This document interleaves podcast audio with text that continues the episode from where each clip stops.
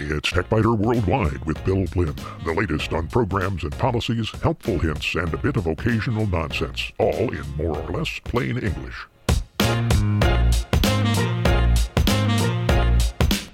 Podcast number 833 for the 26th of May, 2023. This week, instead of massive home stereo systems, most of us now listen to music on our computers. Adding a software equalizer can improve sound even on less than perfect sound systems. In short circuits, Photoshop Camera is free, and it may be the best way to have fun with the camera that's in your smartphone, but it's not compatible with every device.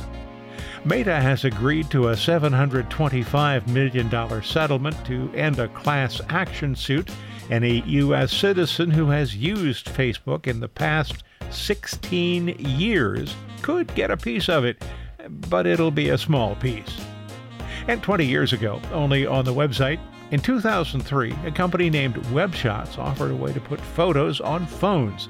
The company is still around, and it has expanded a bit.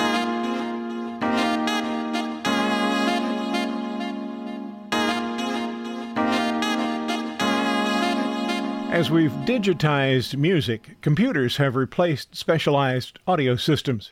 Adding a graphic equalizer can improve sound quality, but the equalizer no longer needs to be a large electronic component, and it might even be free. I remember sitting in my apartment's living room around 1968 in Fort Wayne. I had just upgraded the stylus in my mid range turntable. The amplifier and the speakers were also mid range. When I played a new record, I thought I could hear a pianist's fingers on the keys. I probably couldn't, because the recording engineer would have placed the microphones to capture the sound of the piano, not the musician's fingers, so I was probably just wishful thinking on my part. In those days, the goal was always to obtain the best sound affordable. That meant big speakers, hefty amplifiers, a preamp, an equalizer with 10 or maybe 16, possibly 24 bands. Then the objective changed. We wanted portability. Cassettes for cars. Eight track players never really interested me. We wanted as much music as possible with us at all times. Maybe you had a case that held 30 cassettes or more. Sony made it possible to carry even more music, and then we bought iPods. Today, I have a thumb drive with 100 or more albums in the car. Along the way, sound quality became less important than quantity and portability. But quality and portability are both important to many listeners today. How many people have sound systems at home now? Many, and maybe most of us, use our computers to play streaming audio, downloaded music, and albums that we've digitized from old records or converted from CDs. The music lives in files on our computers. I was listening to WQXR in New York City while preparing this article. The station's streaming signal runs at 128 kilobits per second, which is usually good enough, but some classical stations stream at 320 kilobits per second. Listen to the University of Nebraska's KVNO and you'll hear the difference. Ohio State University's WOSA offers both 128 and 256 kilobits per second. The higher the bit rate, the better the sound, generally. There are other factors, but bitrate is important. Some classical streams run at just 64 kilobits per second. That's kind of like listening to a cheap transistor radio from the 1960s. External sound systems for computers are priced from well under $100, well up into multiple thousands of dollars. Nothing will fix a cheap sounding set of speakers, but an equalizer can have a dramatic effect on even a mid range system. Windows 11 has a built in audio equalizer, but it is so severely limited that it's really not worth considering. Serious game players and those who appreciate high fidelity music will want more. I've been looking for a good equalizer. In 2018, I thought I'd found one and I wrote about it. Then it stopped working properly, and the company's support turned out to be worse than non existent. Back then, the software cost $15. Today, it's up to $25, but I'm unwilling to give it another try. The free equalizer APO combined with the equally free Peace interface would be the best choice except for one non trivial problem. Every minor update to Windows 11 requires that Equalizer APO be reinstalled, and reinstalling Equalizer APO requires that the system be restarted. Equalizer APO works with input devices such as microphones in addition to all output devices. I wrote about the combination in September of 2022. You'll find a link to it on the TechByter Worldwide website this week. Equalizer APO's settings are retained in Windows 10, and the developers probably will figure out how to make it work with Windows 11. Until then, there's FX Sound, which used to be a commercial application, but is now offered as freeware with donations accepted. FX Sound's interface is easy to understand and work with, and it offers several specialized controls in addition to its somewhat limited 9 band equalizer. There are no controls for sound below 116 Hz or above 13.8 kHz. That could be a problem for those who can hear higher or lower frequencies. The extra sliders I mentioned are all on the left side of the control. Clarity improves presence, might be called brightness. Ambience adds a bit of reverberation, and if you set that too high, spoken words will sound like a top 40 radio station from the 1960s. There's surround sound that attempts to increase channel separation. Dynamic boost increases overall volume without introducing distortion. That's an important one for me because my external sound mixer's output is low. And finally, there's bass boost. As you'd expect, that increases the lower frequencies, presumably those below the equalizer's lowest band.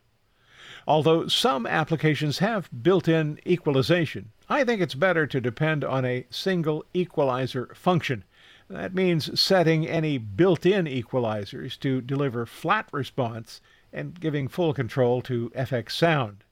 An equalizer can improve even notebook and tablet sound systems. If you want to improve your computer's sound quality, take a look at one of the equalizers I've listed on the TechByter Worldwide website. There's FX Sound, which is free, Equalizer APO, and the Peace Interface for Equalizer APO that are both free. Viper for Windows, which is free, but development seems to have been halted on that one several years ago, and the Breakaway Audio Enhancer, which costs $30 after a free trial. If you find these podcasts useful, and I hope you do, might you consider a donation? There are no ads here, and support from listeners is the sole source of income. It's easy. Just visit the website and click the donate button near the top of any page. You can make a one time donation or schedule a repeating donation every month. I thank you. And so does the cat.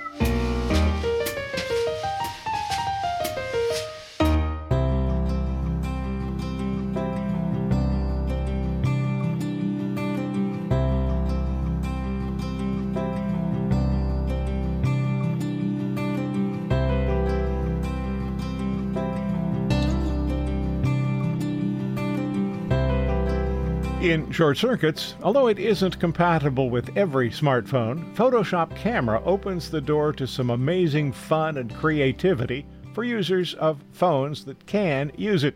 It's an app that allows you to take photos with filters that can be added, modified, and removed after the fact. Photoshop Camera includes several lenses, and I think these might better be referred to as filters. They can modify lighting, style, and content. In addition, there are dozens of additional lenses that can be downloaded for free. The application is free too, but it does require the user to have an Adobe account, either free or paid. Some of the lenses apply effects that apply only to specific subjects, a sky or a face, for example, and Adobe's Sensei artificial intelligence identifies the essential component and then modifies it. Each lens has two or more options. The effect can be added at the time you take the photo or later, and once added, it can be modified or even removed.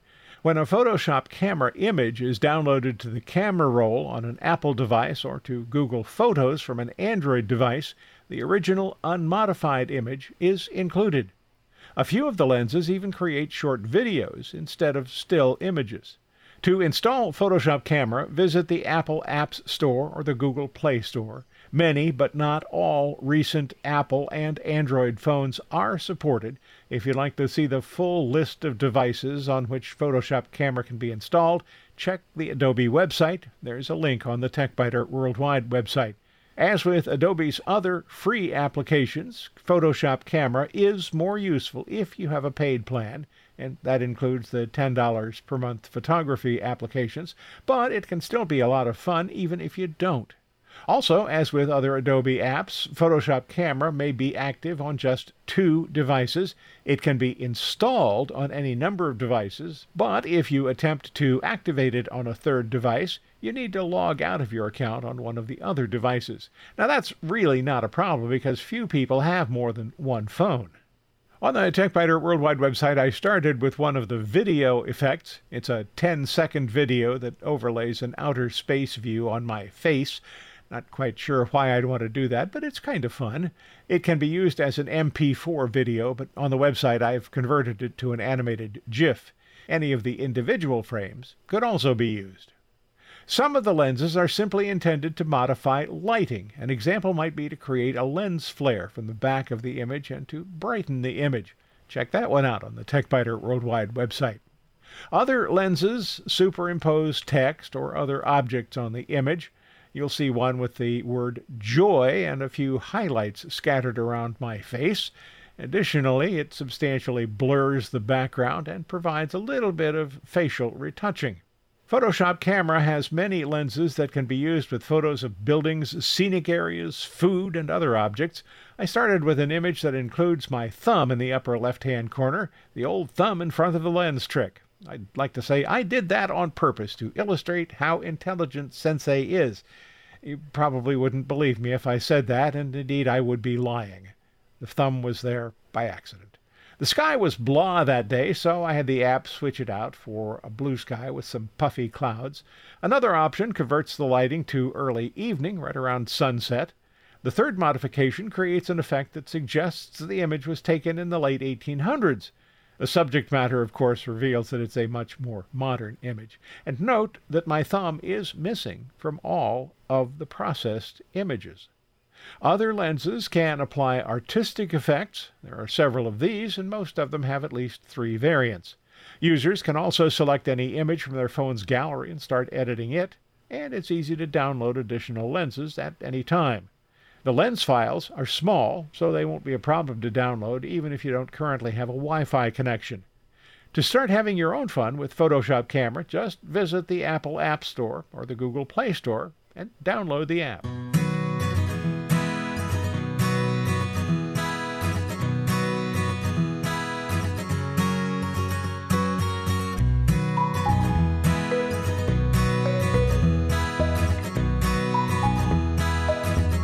The class in the class action suit filed against Facebook is enormous. So, although the settlement is huge $725 million the amount any individual member of the class will receive is likely to be small. That's usually the way class action suits work. Each of eight named plaintiffs could receive up to $15,000, and the lawyers could get around $181 million, so that leaves about $543 million to be distributed to those who sign up. Currently, Facebook has nearly 270 million active users in the US and Canada. If everybody signs up, each person will receive, let's do the math here, about $2.01.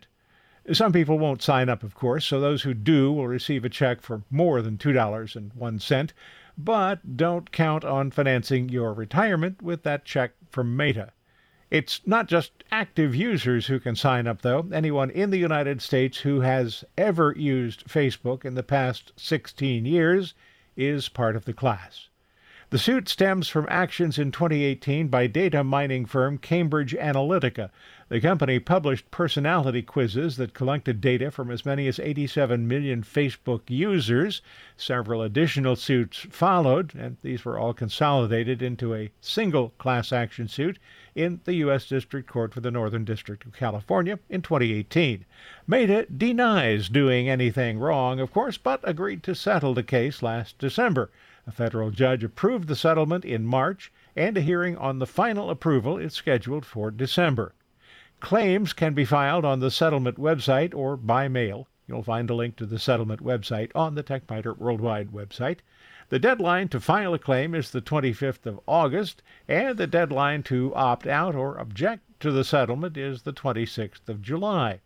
Usually, the number of people who sign up for class action suit settlements is low, around 10% of those eligible. So maybe those who do sign up will receive a check for 20 bucks. Don't spend it all in one place.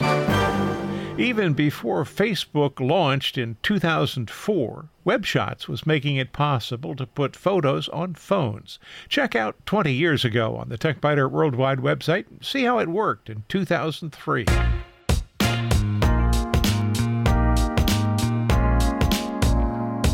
Thanks for listening to TechByter Worldwide. I'm Bill Blinn. There's more on the website, techbyter.com, and if you have a question or a comment, use the contact link you'll find there. Stop by again next week for another session.